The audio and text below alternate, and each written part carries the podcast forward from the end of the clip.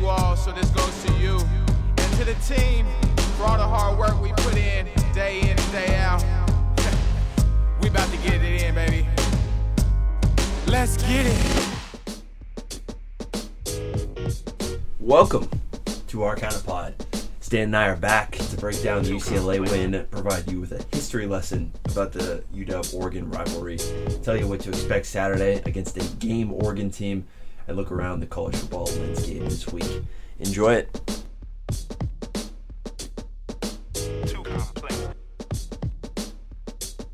Welcome to uh, I'm gonna get it right. This is the this is the seventh our kind of pod of, uh, nice. of the 2018 season. That was that was big for me. I knew I was gonna have that up, and so I actually spent a good five minutes counting today. But yeah, seven times Stan and I have got on the mic to talk about the Husky football season at various points of uh, enthused and dejected. Um, and we are pretty much smack dab in the middle this week, uh, fresh off of a, a seven point victory in the Rose Bowl in UCLA, uh, the first such victory since 1995. Uh, pretty crazy. You were there for it, man. How was how was the Rose Bowl? I mean, the Rose Bowl is the Rose Bowl. You know, it's it's it is basically Mecca for me.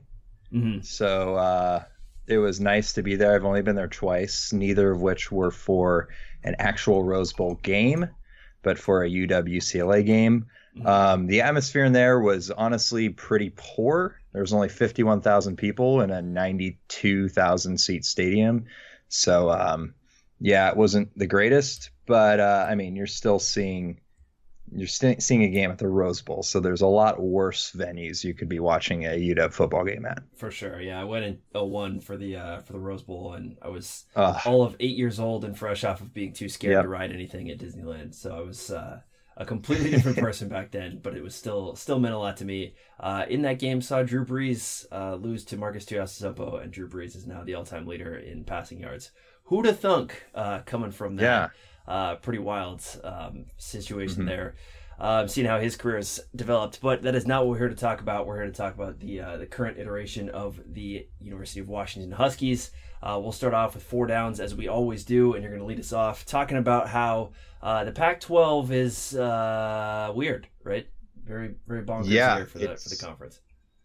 Yeah, it's just pretty chaotic. I mean, we still don't know a whole lot about this conference. I mean, is Stanford good? I mean, doesn't look like it after this past weekend, but is Utah good? Because I didn't think they were that good until that win. Mm-hmm. And then you have USC, who's kind of, you know, it's one week they're they're looking good, the next week they're barely sneaking out a win against WSU, but then it's like, okay, is WSU good? Um, I it's and then you have Colorado, who was ranked 11th in the preseason Pac-12 media poll. poll. Now they're five and zero. With a chance to go top 15 nationally probably if they pull off a win against USC this week, which they are capable of doing. Sure. Um, I think it's only I think it's a seven point line to the to the Trojans right now, but they are the home team. But still, I mean, and then you got the Huskies who are supposed to be you know the top of the conference, um, and then they go into Los Angeles and can only beat a 0 4 UCLA team by seven. Um, so it's just I don't really know what to make of this season. Um, it seems like the chances of a Pac-12 team making the college football playoff uh, is dwindling as the weeks go by. Not necessarily because the Huskies are doing anything to really hurt them. Uh, more so, teams around us that would help us are not really doing well. Stanford losing hurts us. Notre Dame winning hurts us. Clemson still winning hurts us. Mm-hmm. Um, things of that nature. So it's looking more and more like Pac-12 won't have a team in the college football playoff uh, this season, which would be the second season in a row.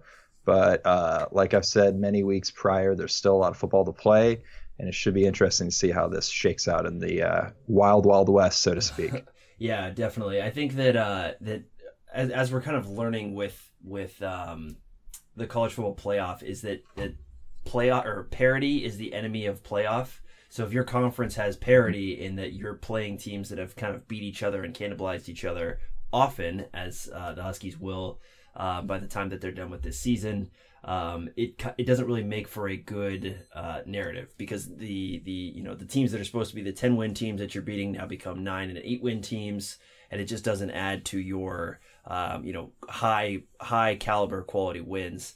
Um, which is what we're seeing with Stanford, and even if UW is able to beat Oregon this week, Oregon still has to uh, to persevere through the rest of the conference, and and you know could end up blowing a couple games down the road.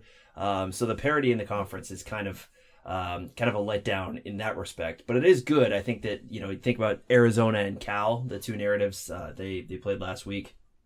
Arizona starts mm-hmm. off horrible. Um, you know, can't get going, just is embarrassed in Houston. Uh, and then Cal is 3 0, beats North Carolina, beats BYU. Uh, and then they play each other last week, and Cal just completely chunks it. And Arizona looks, um, you know, like they'll be back in a bowl game eventually. So it's, it's, um, it's it's good and bad in that the conference has you know a, a, a lot more compelling teams than uh, you know just, we just kind of thought it was a two or sure. three team conference before the the year started.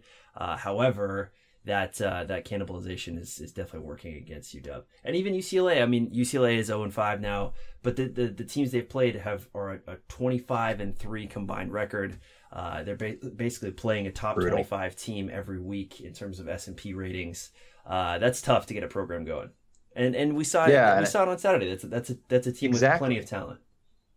Yeah, that's exactly what I was just gonna say. I mean, like it was a 21 point line, and it seemed everybody seemed like it was gonna be just a walk in the park, and I did as well, but there was some, always something in the back of my mind just because you're playing a LA school and you know the amount of talent that that roster is going to hold and uh, it turned out to be a much closer game than any of us would have liked. So uh, yeah, you just really don't know what's what's going to happen week in and week out. Like we could go into this Oregon game and lose by two touchdowns, or we can beat them by 50, and I like wouldn't necessarily be well. No, let's not say 50, but like 24, and I wouldn't be that amazed by either one. Yeah, it's just it's just weird. Yeah, and part of that I think is that UW hasn't put together a complete game, um, and we saw that on full display against UCLA. So that'll move us to our mm. second down, where it's really the tale of two halves. And I, I watched them as two halves. My my travels on Saturday uh, only allowed me to watch the second half really, and then I just uh, rewatched the first half earlier this week. And it's it's two different games. That first half that offense, uh, the UW offense looks incredible, able to move the ball at will, um, save for an interception by Jake Browning. Uh, and then that UCLA defense or UCLA offense looks like it's just sputtering, um, and kind of can make some throws down the field. Um, and and the running game is opening up some holes, but not to the degree it was in the second half. Uh, so it's a 24-7 game at half, and obviously the the Bruins win that second half, 17 to seven. Um, but just kind of talking defensively about the, the that performance in the second half, because if I'm if I'm trying to capture the biggest gripe in the the UW football sphere, it's it's kind of that defensive performance, and it was um, almost. Uh, you know, no one. I don't think Petersen or anyone was was talking about the effort. It was just kind of a weird, um, just not able to get off the field performance against UCLA. Uh, what did you see? Because I think we had kind of uh, a, a, similar view of that. and the the defensive line was kind of the catalyst for UCLA being able to get things going in the second half. Yeah, you'll hear the football adage brought up so many times that, you know, you win and die in the trenches. And I thought that was pretty apparent on the defensive side of the ball, at least this past weekend. Uh, we weren't able to get really any push defensively up front, uh, weren't really able to rush uh, Dorian Thompson Robinson into some of the poor mistakes he's made previously in the season and it showed. Um, UCLA was able to move the ball better than any team we've faced so far this season. Um, they had some absolutely back-breaking drives to begin that second ha- uh, second half.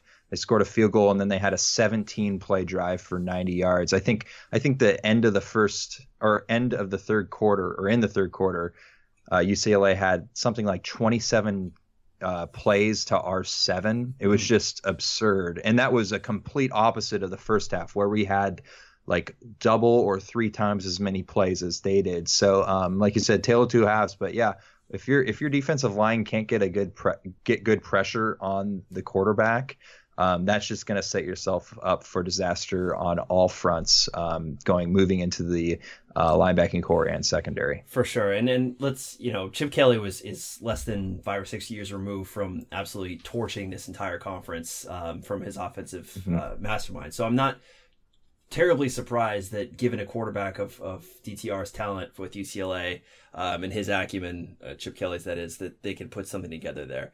That being said, I think that a lot of what they were doing was by design to try and beat at, at, in the only way that you can, which is getting off quick throws. Um, Kevin Clark for the Ringer wrote an article about uh, in the NFL how you basically have two seconds as a defensive line uh, to get to the quarterback, and if you don't do that, then it's a it's a blown play, and, and you didn't provide enough pressure, as evidenced by the Brandon Graham sack against Tom Brady in the Super Bowl.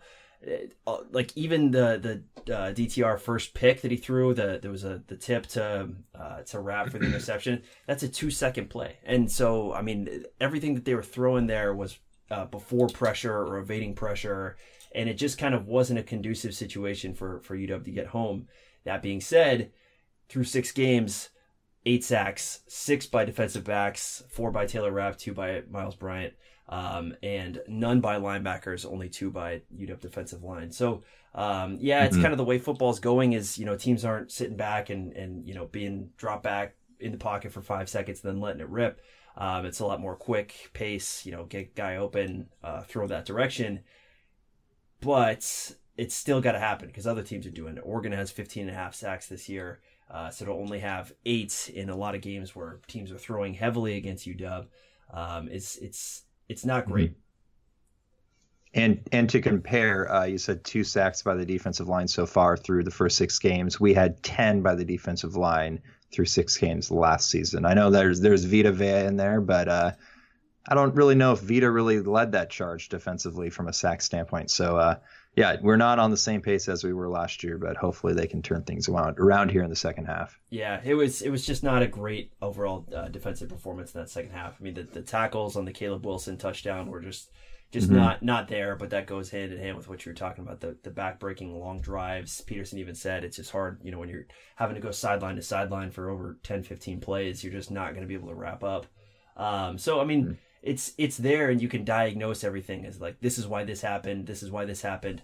Um, but at some point the results have to show and uh, that's what i worry about with this uw defense in that game. A week uh, a week after we were talking about them as uh, are they better than the 91 defense? And then, and yeah go figure. Um, so yeah. so yeah that was funny uh, all right, let's move on to to the offensive side of the ball. Defense is still a little up in the air. Plenty of uh, sound fundamentals there, but um, see if they can put it together on Saturday. On offense, Myles Gaskin had 31 touches on the game for 130 yards. Uh, very workmanlike performance. Two touchdowns. Got involved in the Wildcat on big sweep plays. Uh, design routes. He was running right out of the backfield for to get open as a receiver. Uh, he did everything, and it was it was huge to that offense, and has been huge to this offense for four years. it's time to start like really thinking that Myles Gaskin is going to be be like one of the greatest Huskies of all time.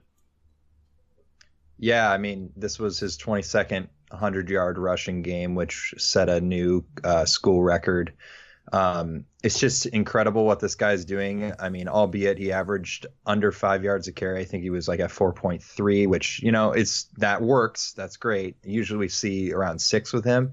Um, but with that said, I thought his grittiness and, and everything around surrounding that was just incredible. And, um, you could tell that he was struggling a bit at the end. Um, I couldn't really see it on the field, but from what you guys were telling me over text, it looks like he was grimacing the whole way down on the those final few drives. But with that said, uh, Sean McGrew came in and had some huge carries for us to seal the game. So uh, as a whole, I think even though the running backs struggled from uh, comparatively in our to our previous games, at the same time, I thought they came up big in some crucial situations. Yeah, everything you just said is is perfect in that that you know Gaskin was was huge and and hasn't really had that explosive um, you know game where he's averaging you know seven or eight yards a, a pop, and this year has been uh, much more of, of, a grind, and I think that that's just kind of um, a, a stabling force for this offense as they try and figure out the the play calling situation, all that good stuff talking about the mm-hmm. injury specifically, it's the second time this season that Gaskin has kind of, you know, thrown off a, a, substitute coming in after he shows visible signs of pain. Both times it looked like it was either his arm or his shoulder. Uh, this game he was really grimacing after a play and just you know said said get off, it's not happening, which is you know funny, brave. um, you know, tough. You can say whatever you want, and I I do think all of that is true as long as we're talking about an extremity and not you know a brain. However, I hope mm-hmm. that Myles Gaskin understands that that and everyone involved in this program understands that um, you know getting getting out and uh, preserving his his long term health and preserving preserving his status as a as a prospective NFL draft pick is is really what's important uh, for his for his future, given that he's built up so much equity with this program for how well he's done. Mm-hmm. Um, so that's that's kind of where I was at. Is like, is it toughness or is it just Gaskin with a little bit, you know, uh, of, of of pride setting in of of over what he's you know probably rationally should do of getting out of the game. You never know. I'm not I'm not Myles. I don't have his his pain threshold. I don't have um, anywhere close to that, obviously. But um, but I just hope that uh, you know, he he came back this season specifically with a great quote. He said, "I just want to play with my bros," which is awesome, and I I, I really appreciate that as a as a UW fan. But I just hope that uh, his his NFL future is never put in jeopardy by any decision that he does this year. Yeah, I mean, it's it's a it's a good point, a very valid point. At the same time, you're talking about an incredibly fierce competitor, and mm-hmm. I'm sure that is one of the furthest things from his mind that there is. You know, um, it, it is true. I mean, every hit he's taking this year is a hit that a player of his stature probably would be taking in the NFL. Um, but at the same time, he is husky through and through, and he doesn't. I'm sure he is not really thinking about that at all. He's just trying to get the job done and get that uh, W for the Huskies. So um, can't say enough about the guy. I can't imagine where we would be in the running game without him this season. And uh, I'm looking forward to that game where he just pops it off and goes for over 200 that we've seen a few times in his career. Let's hope it's Saturday. And I have I have some feelings that it might be, but we'll talk about those in just a little bit. Talking about mm-hmm. the UW Oregon uh, 28 or 2018 version in just a second. Uh, but for fourth down, we're going to talk about the history of this rivalry, and I'll give us mm-hmm. a, a, brief history lesson here. The first 88 years of the rivalry, it's UW being up 53 to 30 uh, with five ties dispersed in there, and then from 1989 to 1993, especially Don James UW teams kick Oregon's ass over and over and over, and then 1994 happens. Uh, do you want to run people through 1994? is it is it blocked out of your mind? No, neither no, of us I remember it, but uh, it's it's it's a seminal year for this rivalry. You're going to really make me repeat this? I mean, I can if, if, if you really don't want to. Uh, I, I, can run it. I mean, just basically, there it's the pick, the Kenny Wheaton pick, and my dad t- talks about it to this day. He's like, I can see Kenny Wheaton in my head just running straight at me down from the uh, from the far end zone. It's just intercepted. I don't I don't know who was who was the quarterback at the time, but they won on a Damon Huard. Yeah, yeah, and from then on, it's like they realize, oh, we have a football team like we can play. Mm-hmm. So um, they went on. Let's see, they won uh, 12 of the last 14 games with with us winning the last two, but they had that 12 game winning streak um, for a while there, which was just probably one of the worst things in my life during those 12 years. The average score of those 12 games. Do you want to do you want that or? Or do you have a, a yeah? A, a I mean, a bad on close... listeners, I'll close my ears. It was uh, it wasn't actually that bad. I think there's a few misnomer scores in there but an average score over those 12 years of UW losing every single game by a score of 42 to 18. It was tough. Man. Yeah, it was. When's the last time UW gave up 42 points? I can't spend a couple years at least. Yeah, that's a good question. I would have to to think about that. Um, yeah, yeah, because I wasn't in the Penn State game. But yeah, after after the Kenny Wheaton uh, pick six, Oregon wins 17 of the next 23 years, including those 12 straight. Uh, but then two years ago, you were there for it. Uh, quite the seminal moment in the rivalry, turning the page back uh, to UW. Uh, the point, the Jake Browning finger point at the the the Oregon Webfoots defender uh, as they win 70 to 21 in Autzen Stadium, and then last year laid a thumping 38 to three. Uh, it is it is a rivalry filled with with just bitter hatred, and it's um it's it's kind of I don't know from from a UW Oregon like school perspective, it's like this grungy, small, like you know, safety school versus like this, you know, like bigger uh, institution, big town school, exactly, yeah. big city. Um, Eugene's small. Eugene is small as hell, and their campus looks like a freaking uh, um, spaceship graveyard would be what I would. well, their facilities look amazing. Though. Yeah, I mean, if it's, it's a business like, school, it's like walking facility, through It's it's nice, and then the rest of it looks like a yeah. um, a 1930s like all boys school. It's Ford film. Yeah, it's exactly. It's weird. Um, so yeah. It, Do you know how this started? Do you know how the rivalry started? The the hatred between the two schools. Is there a specific I, answer? Oh yeah. Hell oh, yeah. Oh yeah. Give it to us. I, I have I have the the info, the info on this. Okay, so they started playing regularly around 1900, but in 1948 is when this really kicked off. Basically, Oregon and California both went undefeated in, in the uh, what was the Pacific Coast Conference at the time. There was 10 schools, which included Idaho and Montana. Um, California was undefeated overall um, in the conference as well as Oregon, but Oregon had a loss non-conference against Michigan, which they the Michigan Wolverines ended up being the national champions that year. Um, plus, the Ducks had seven victories in conference versus Cal's six. I don't know how that happens, but I mean, they're both undefeated. They ended up playing one more game for some reason in conference.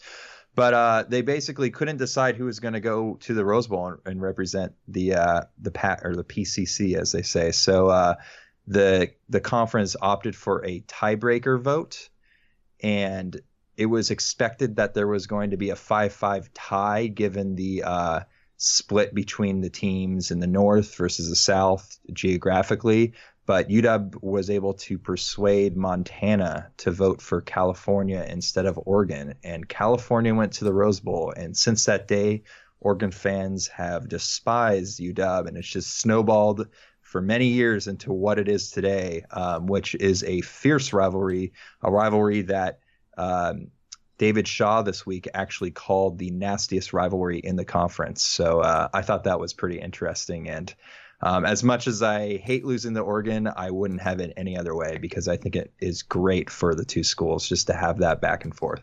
That was phenomenal. I I had did not know that um, that it was yeah. it was due to a specific original sin like that. Um, it's it's also funny that Shaw has an opinion on that, considering he's never been on a sideline more than likely. But for a UW uh, an Oregon game, having not coached at either school or gone to either school.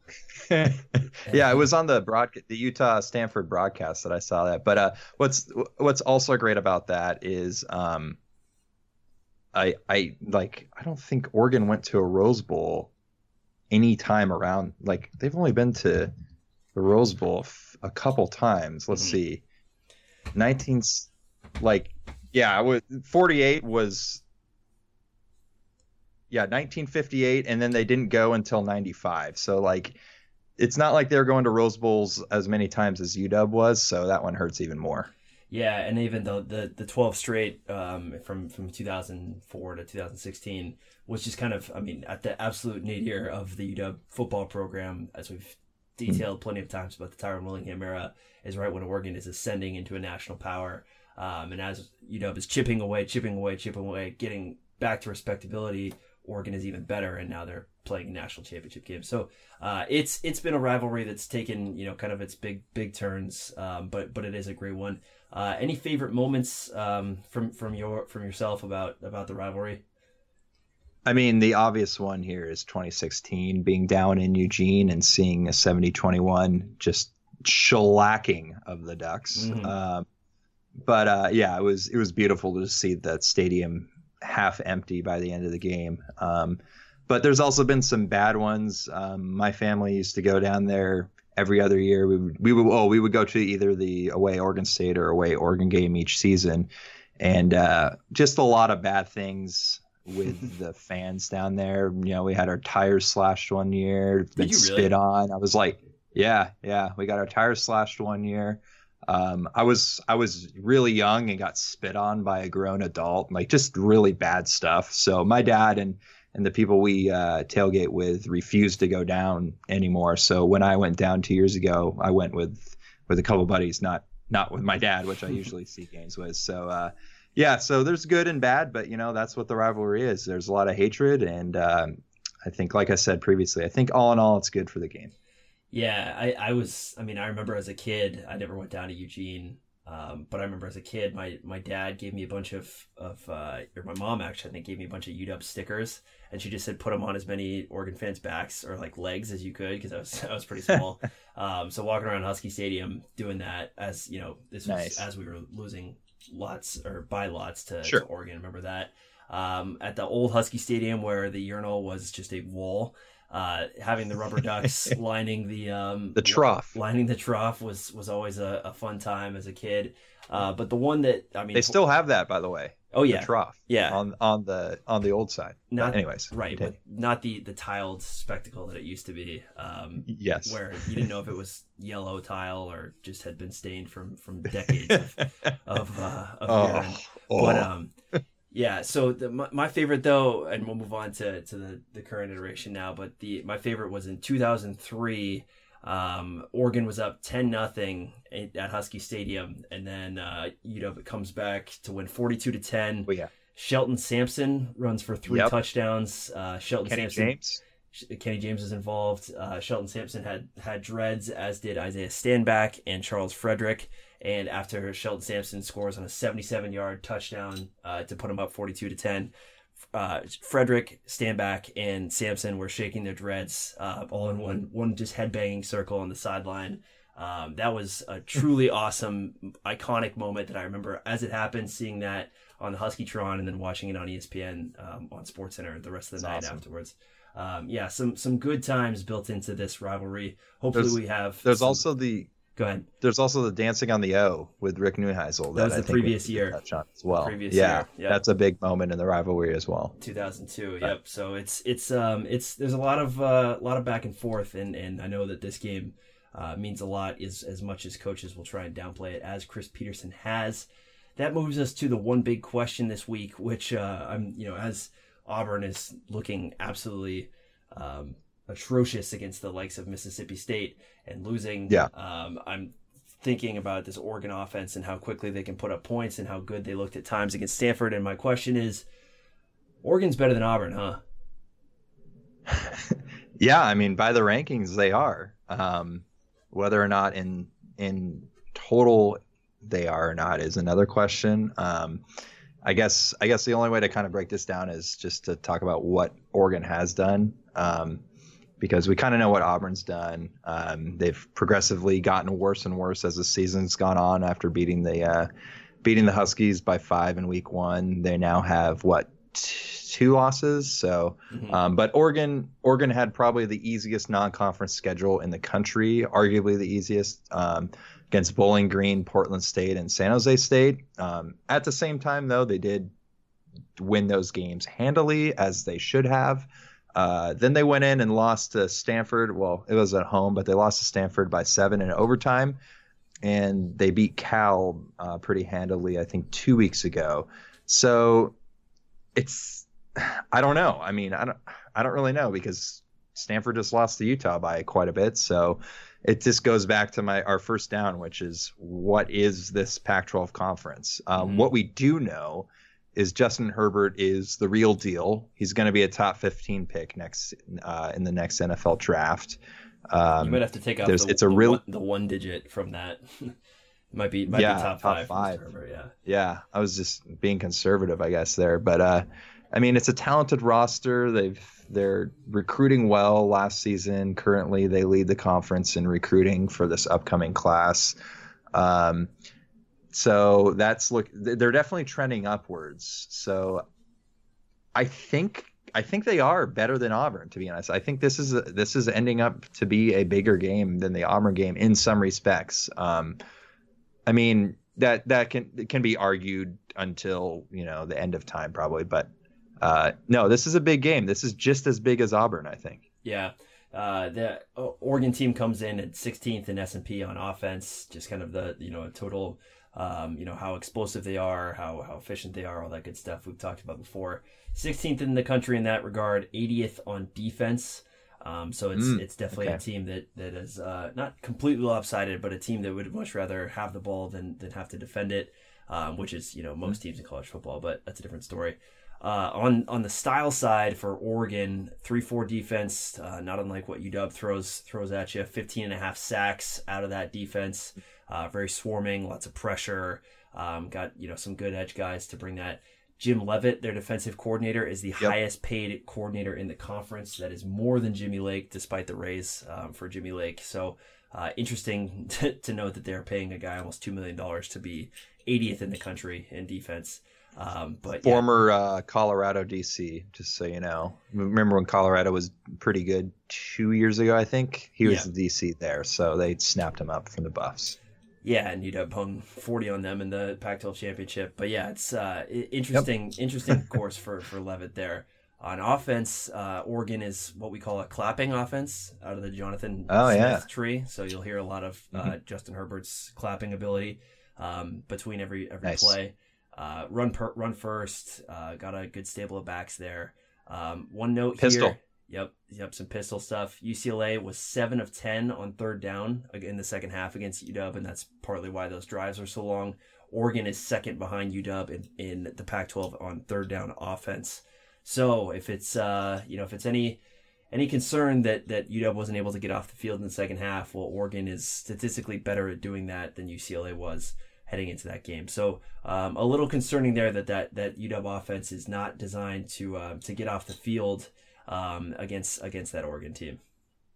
Yeah, and talking about concerns, I think another concern here is the fact that uh, Oregon had a bye week this past weekend, which uh, cannot emphasize enough how big that is from an Oregon standpoint to have two weeks to prepare for a team. It's honestly a bit unfair. It's just how the schedule breaks down, I guess. But um, they will have they will be prepared for this one. So uh, we really got to hope that last weekend was a bit of an eye opener to the Huskies, and they come in with a bit more fire than they did this past Saturday, and just can overcome the Ducks just by their experience and talent, which um, by all accounts they should be able to, but. Um, you just really don't know how things are going to play out when it's a rivalry game like this. Yeah, with, with Herbert, I mean, I remember two years ago, I mean, they lost in the delirium of that game as UW is literally hanging 70 in Eugene. Mm-hmm. It's still an actual football game, and across across the way from Jake Browning pointing and, and all the good stuff that was happening there is this freshman quarterback, this lanky kid named Justin Herbert, who can kind of move a little bit, um, has two touchdowns in that game, and you're like, okay, file him away. Last year against the mm-hmm. Huskies, mm-hmm. he's hurt. Uh, Braxton Burmeister played, who was just a like a I don't even know like Julian Edelman playing quarterback essentially last year was a complete joke. and now Herbert's back this year. Herbert sixth in the country in yards per attempt, up there with Will Grier. Um, not not at the Tua level, but but uh, right up there in the elite level of, of yards per attempt.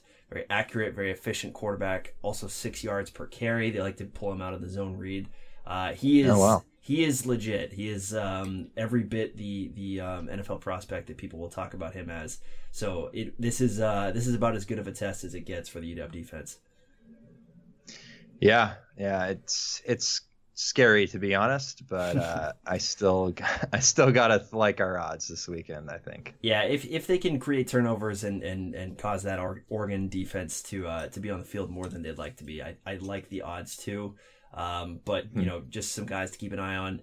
Dillon Mitchell, kind of a, a Bobby Ingram clone for, for Oregon. He's going to get a lot of oh. a lot of oh. targets. Number thirteen there. Move the chains. Exactly. Yep. Um, Third down. C- CJ Verdell is their guy. Uh, physical runner, which scares me a little bit considering Eno Benjamin had some success against us uh, three weeks ago from ASU, and then mm-hmm. that UCLA trio of running backs did did it very well uh, against us last year or last week. All those big backs.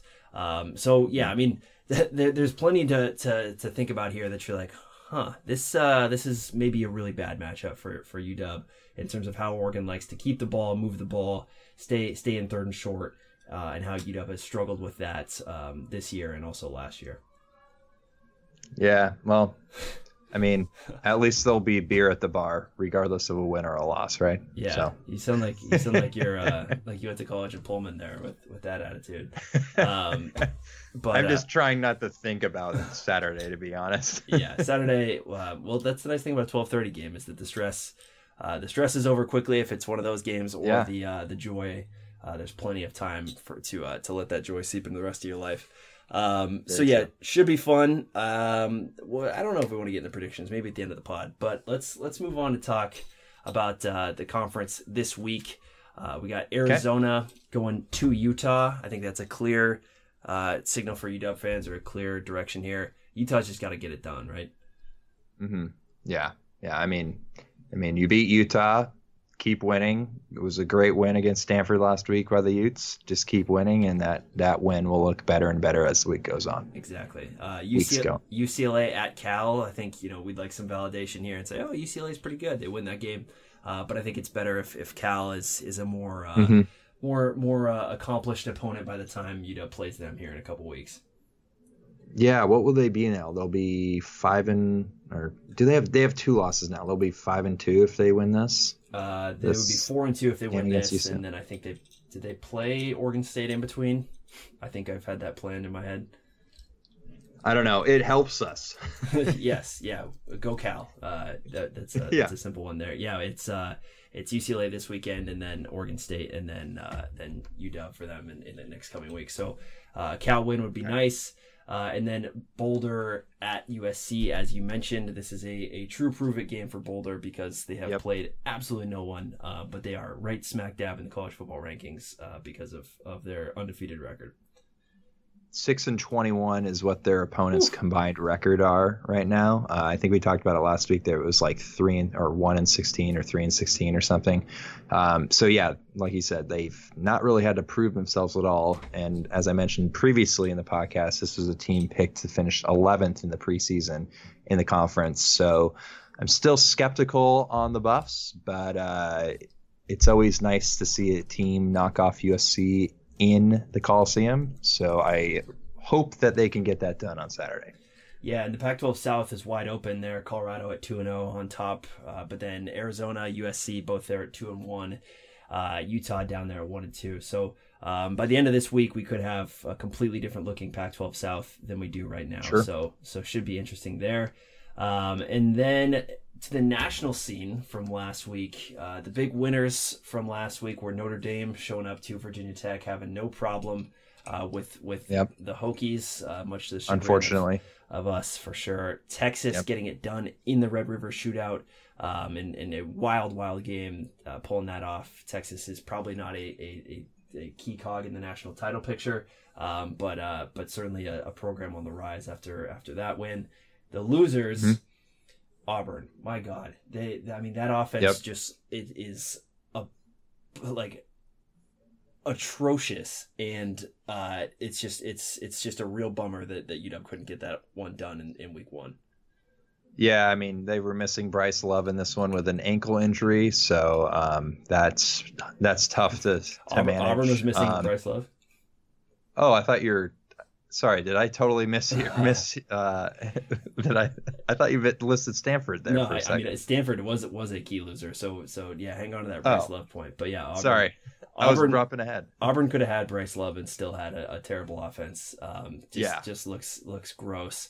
Uh, and so Auburn losing in Starkville last week is, uh, by extension, a, a not good thing for the Huskies.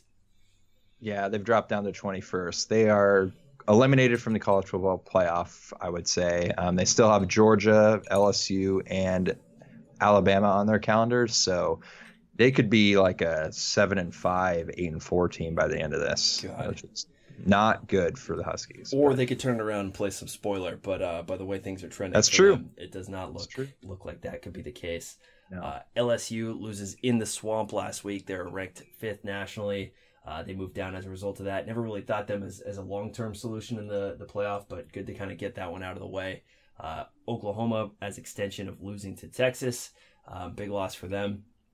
And their playoff hopes, especially with Notre Dame surging, and then Stanford just no showing against against Utah in that fourth quarter. Uh, they're down six, and then end up losing forty to forty to twenty one, I think, in that game.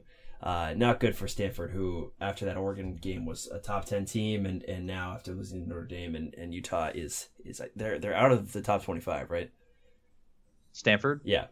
Uh, they I think they might have snuck into like twenty fourth on the coaches. I know they're in one of the polls, but uh, I mean, come on, it doesn't really matter at this no. point. Um, but I mean, I I thought it was amazing. I mean, like I said just a minute ago, out of turn, Bryce Love was out with an ankle injury. Yes. Uh, but as a team, Stanford ran 28 times for only 42 yards, and running the football is what they do. Um, so there's been a lot of questions this week uh, down in the Bay Area to David Shaw about what's up with the running game.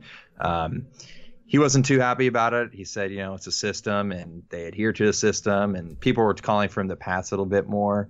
Um, we all know David Shaw is stubborn and smug and blah blah blah. I'm not a huge David Shaw fan, as you can tell, but uh, yeah, that that's all bad. That's all bad. 28 for 42. So um, Stanford also letting us down along with um, Auburn on that front. Yeah, some some uh, some schedule help would have been nice, but uh, it has not yep. not come in the recent weeks for the Huskies. No. Uh, this week, uh, Auburn is hosting Tennessee. That would be just. I mean, it, I don't think Auburn's going to really help us out, but I mean, if if that happens and Tennessee walks into oh. to uh, to uh, to Auburn and gets that done, things could be real dark. so need Auburn yes. to take care of business. Uh, Georgia at LSU, especially with LSU losing last week, LSU's kind of a free agent. Um, getting that done and putting putting a notch on on Georgia's lost belt would be would be real nice. Yeah, yeah, and conversely, it elim- it would eliminate LSU from the playoff conversation, but True. that will probably happen later in the season when they play the likes of Alabama and other quality opponents on their schedule. But yeah, that that would be helpful for sure. I think that's all I got. Uh, I had West Virginia at Iowa State, just as kind of like um, just weird stuff happens at Iowa State. Oklahoma lost there a couple years ago. Yep. Uh, it could it could happen. Yeah, I think I think Iowa State knocked off someone big last week. In fact, um, I don't have that on top of my head. You want you one that you did miss is Mich- or sorry, Wisconsin at Michigan, which is a complete playoff elimination with the losing team will have two losses here, and uh, they will no longer be in the running for the playoff. Um, Sparty versus Penn State. Uh, Penn State will probably take care of this one. I think they're a 13 and a half point favorite, but uh, Michigan State, every now and then they can put it together and show that they can hang with those top teams in the conference. So can't write them off. So that's another one to look for. Uh, it's a pretty good slate of games this week when you uh, take into account Oregon and UW. So I'm looking forward to it. Yeah, should be should be good. Um, good weekend for it to have a 12:30 game to, to kind of absorb the rest of the games uh, that come in the rest of the day. Mm. Uh, as always, Mark Jones, we're still not over it. Um, you know, where's where's Montana? You know, took one on the chin. We haven't forgotten. Yeah, uh, we're going to banish you one more time and continuously throughout the season to a game that you just don't want to go to. Uh, and uh, who, where are you sending Mr. Jones this week? I'm sending him to uh, beautiful San Marcos, Texas, for the Georgia Southern at Texas State game, which is actually airing this Thursday on ESPNU. So I'm sure there'll be a huge uh, viewership of that one. Georgia State is a 17 point favorite in this Sun Belt showdown, and um, yeah, it's I'm not going to be watching that one at all. Imagine trying to like hype up an audience about that game. Like I don't know what, yeah. what strings you have to pull. Like you could be Gus Johnson and just be still yeah. that game would be zero fun. Um, I said you know you're BSing yourself the whole time. Exactly. I said you just hear a lot of like sighs from from the announcer in between plays. Uh, I sent Mark Jones to uh, to Colorado Springs, Colorado, to to watch oh, New Mexico okay. at Colorado State in a little Mountain West action. Yikes! Um, yep. KJ Carta-Samuels gonna gonna be the agent of doom for for UW here. Really show uh, show uh, show Mr. Jones what what uh, he didn't really understand of how talented there we go. was. Um, KJ Carta-Samuels has has followed up. We talked about him, I think, week one for his performance mm-hmm. against Hawaii, just putting up numbers. Has continued to do so all year. Um, nice. I'm just going to ask this question, and then if, if you say no, we'll just move on. If you have, if you say yes, okay. then, then, I'll ex- expand on it. Have you seen Thor Ragnarok? Okay. Uh, yes, I have. Okay, so you know at the end how Thor just kind of sends, uh, or like keeps the enemy, keeps whatever her name is, like there just to deal with Ragnarok, and like that's that's how you deal with the problem is you kind of like blow up your home to to uh to solve everything. I'll be honest, I don't remember a lot of the details of it. Fantastic, um, but but yes, I'll run. Uh, yes, yes, I do remember that. KJ Carta Samuels is Ragnarok, uh, ipso facto. Uh, we we hate Mark Jones. That's that's all I got. I it was it was a it was someone out shot. there that's listening will get it. They'll they'll get the they'll get the connection. Yeah, we have I'm a sure. big big uh, Marvel Comics universe fan base for yes. sure. Uh, great Definitely. cat of the week. Uh, it's it's about that time to wrap up the pod. Mm-hmm. Great cat. I I couldn't really think of anything. I mean, other, like I didn't want to be like oh the defensive line or anything because it wasn't that bad. Like it was it was just a you know a couple blips here for for, for yeah the, for the Huskies. I, I I don't know. Maybe I'm I'm feeling positive this week. Well, I mean, you kind of have a point. Petersen did say there wasn't really any big breakdowns. It was just they were out executed by UCLA. So I get that. Um, my great cat was obviously Mark Jones. And then uh, UW's past opponents Auburn, Utah, mm. uh, sorry, Auburn, BYU, and Stanford all losing. Um, so yeah, that was bad. We touched on a lot of those earlier. So that's who my great cat was. Yeah, the uh, the old visor coach Gus Malzahn um, saving it for the first game, and then just uh, I think I don't know it was like early vacation there for for uh, for our buddy Gus. Um, not great, not great there, but I like it. We can just say Auburn, um, the the great the mm-hmm. great Tigers this week. Um, to the OKG we go because I, I truly have nothing. Um, I had Aaron Fuller, who I, I nice everything in my fiber of my being to not talk about him in the first forty five minutes of this podcast. Um, Aaron Fuller with the touchdown. I thought it was really interesting. Um, so he has the fade the fade route on the sideline for the touchdown. Uh, it's like a one armed catch, and then just beats the yeah. defender to, to walk into the end zone. The previous drive or previous two drives, they tried it that from the exact same location, pretty much, and it just didn't work. Mm-hmm. And, and, they almost, I think that they thought uh, Fuller got held a little bit, and then they just went back to it. Um, because they are that confident in his ability to, to beat people on the outside. Um, so to, to, to have a receiver like Fuller who is uh, capable of making those plays, but they feel so good about um, compared to what we thought about earlier this year of how we worried about the the UW playmakers. Um, I'm I'm just thrilled with with Aaron Fuller's performance this year. Completely agree. It's been a it's been a real nice development so far this season. Also, like you mentioned, probably the latest we've we've mentioned Aaron Fuller in a podcast this season. Mm-hmm. So uh, just goes to show you he's been at the forefront of things for most of the season. And part of that is because you know in a any sort of adoption situation, you want to keep his name out of the deal um, so as not run into any legal problems. That's that's part of part of the issue. Um, very very smart. To, to move on from that and to distract from from my bizarre obsession with Aaron Fuller, uh, I had Ben Burr-Kirven with another 15 tackles, 74 yep. tackles through through six games um, for wow. a guy who looks like he could be one of the Yale Kings on the sideline. Like he is, he is just a, a, a mighty might, uh, an absolute dynamo of a player. Did you did you see he actually had to come off the field on that uh, 17 play 90 yard drive in the second half for UCLA? Uh, he mentioned afterwards he had never been that tired defensively than he was then. He, they got it within about the 10, and then they pulled him off and brought in Kyler Manu because he was just so gassed. Mm-hmm. Um, so I mean, it says one thing that you can't get out the field, but also the guy's giving it his all. So I gotta appreciate that. But yeah, 15 tackles, another great showing from him. Um, I expect honestly nothing less this coming week. Honestly, yeah, so. it would not shock me if he's he's over a dozen. Uh, and my last one before we can get to, to yours was uh, Keith Price, who was the honorary captain yeah. for for UW this week. Good yeah. to see some uh, a quarterback from an era before Petersen uh, get a little love down there in in LA. Yeah, probably. I would say probably one of the more underrated players in the past ten years to play for the Huskies. That I absolutely loved watching Keith Price play. Absolute competitor. Played through a lot of injuries. I think uh, we owe him a lot for what he did for this program to kind of turn it around and get things going in the right direction after Jake Locker kind of started that for us. Definitely, yeah. So. It was a, a great stopgap um, in between kind of the the, the locker era and the next era of Husky football. Mm-hmm. What do you add for I for my yep. yeah for mine this week? I kind of echoed what you did for Great Cat. I couldn't really think of one because I didn't really think there was anybody on the Husky team worthy of Great Cat or the sorry the OKG of the week this week.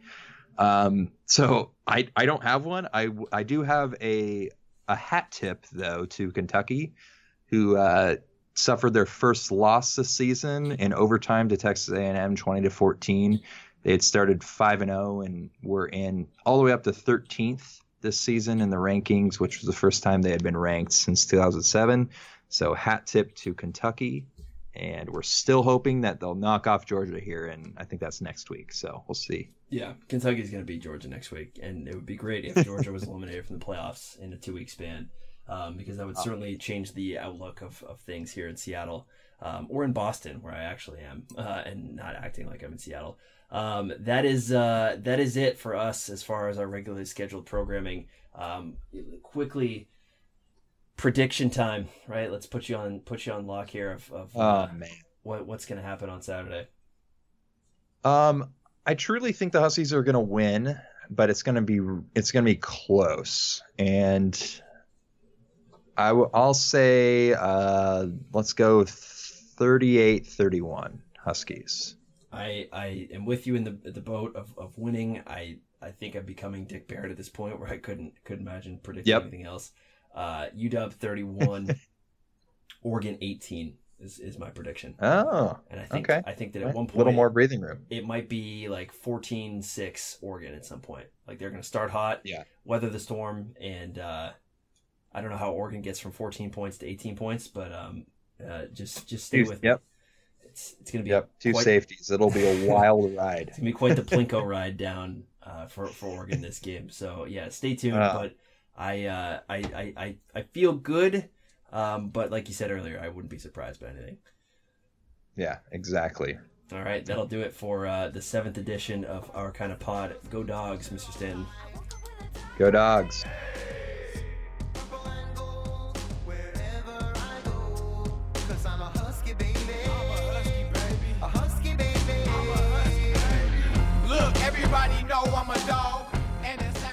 That was Michael Stan with the words, and that was George Fogerson's I'm a Husky Baby on the intro and outro. Go Dogs, Oregon sucks. See you next week. Uh-huh, don't let leash come off. We exposing all teams who soft. Train killing dogs who put in endless work. It's the dog pound sucker, step up and get murked. Growling and barking, coming down the tunnel. Uh oh, them wild dogs broke out of the kennel. All they wanna do is run and hit. So watch out, cuz you about to get big. Sorry, you buns in the pack can't win. We top of the pack, how it's always been.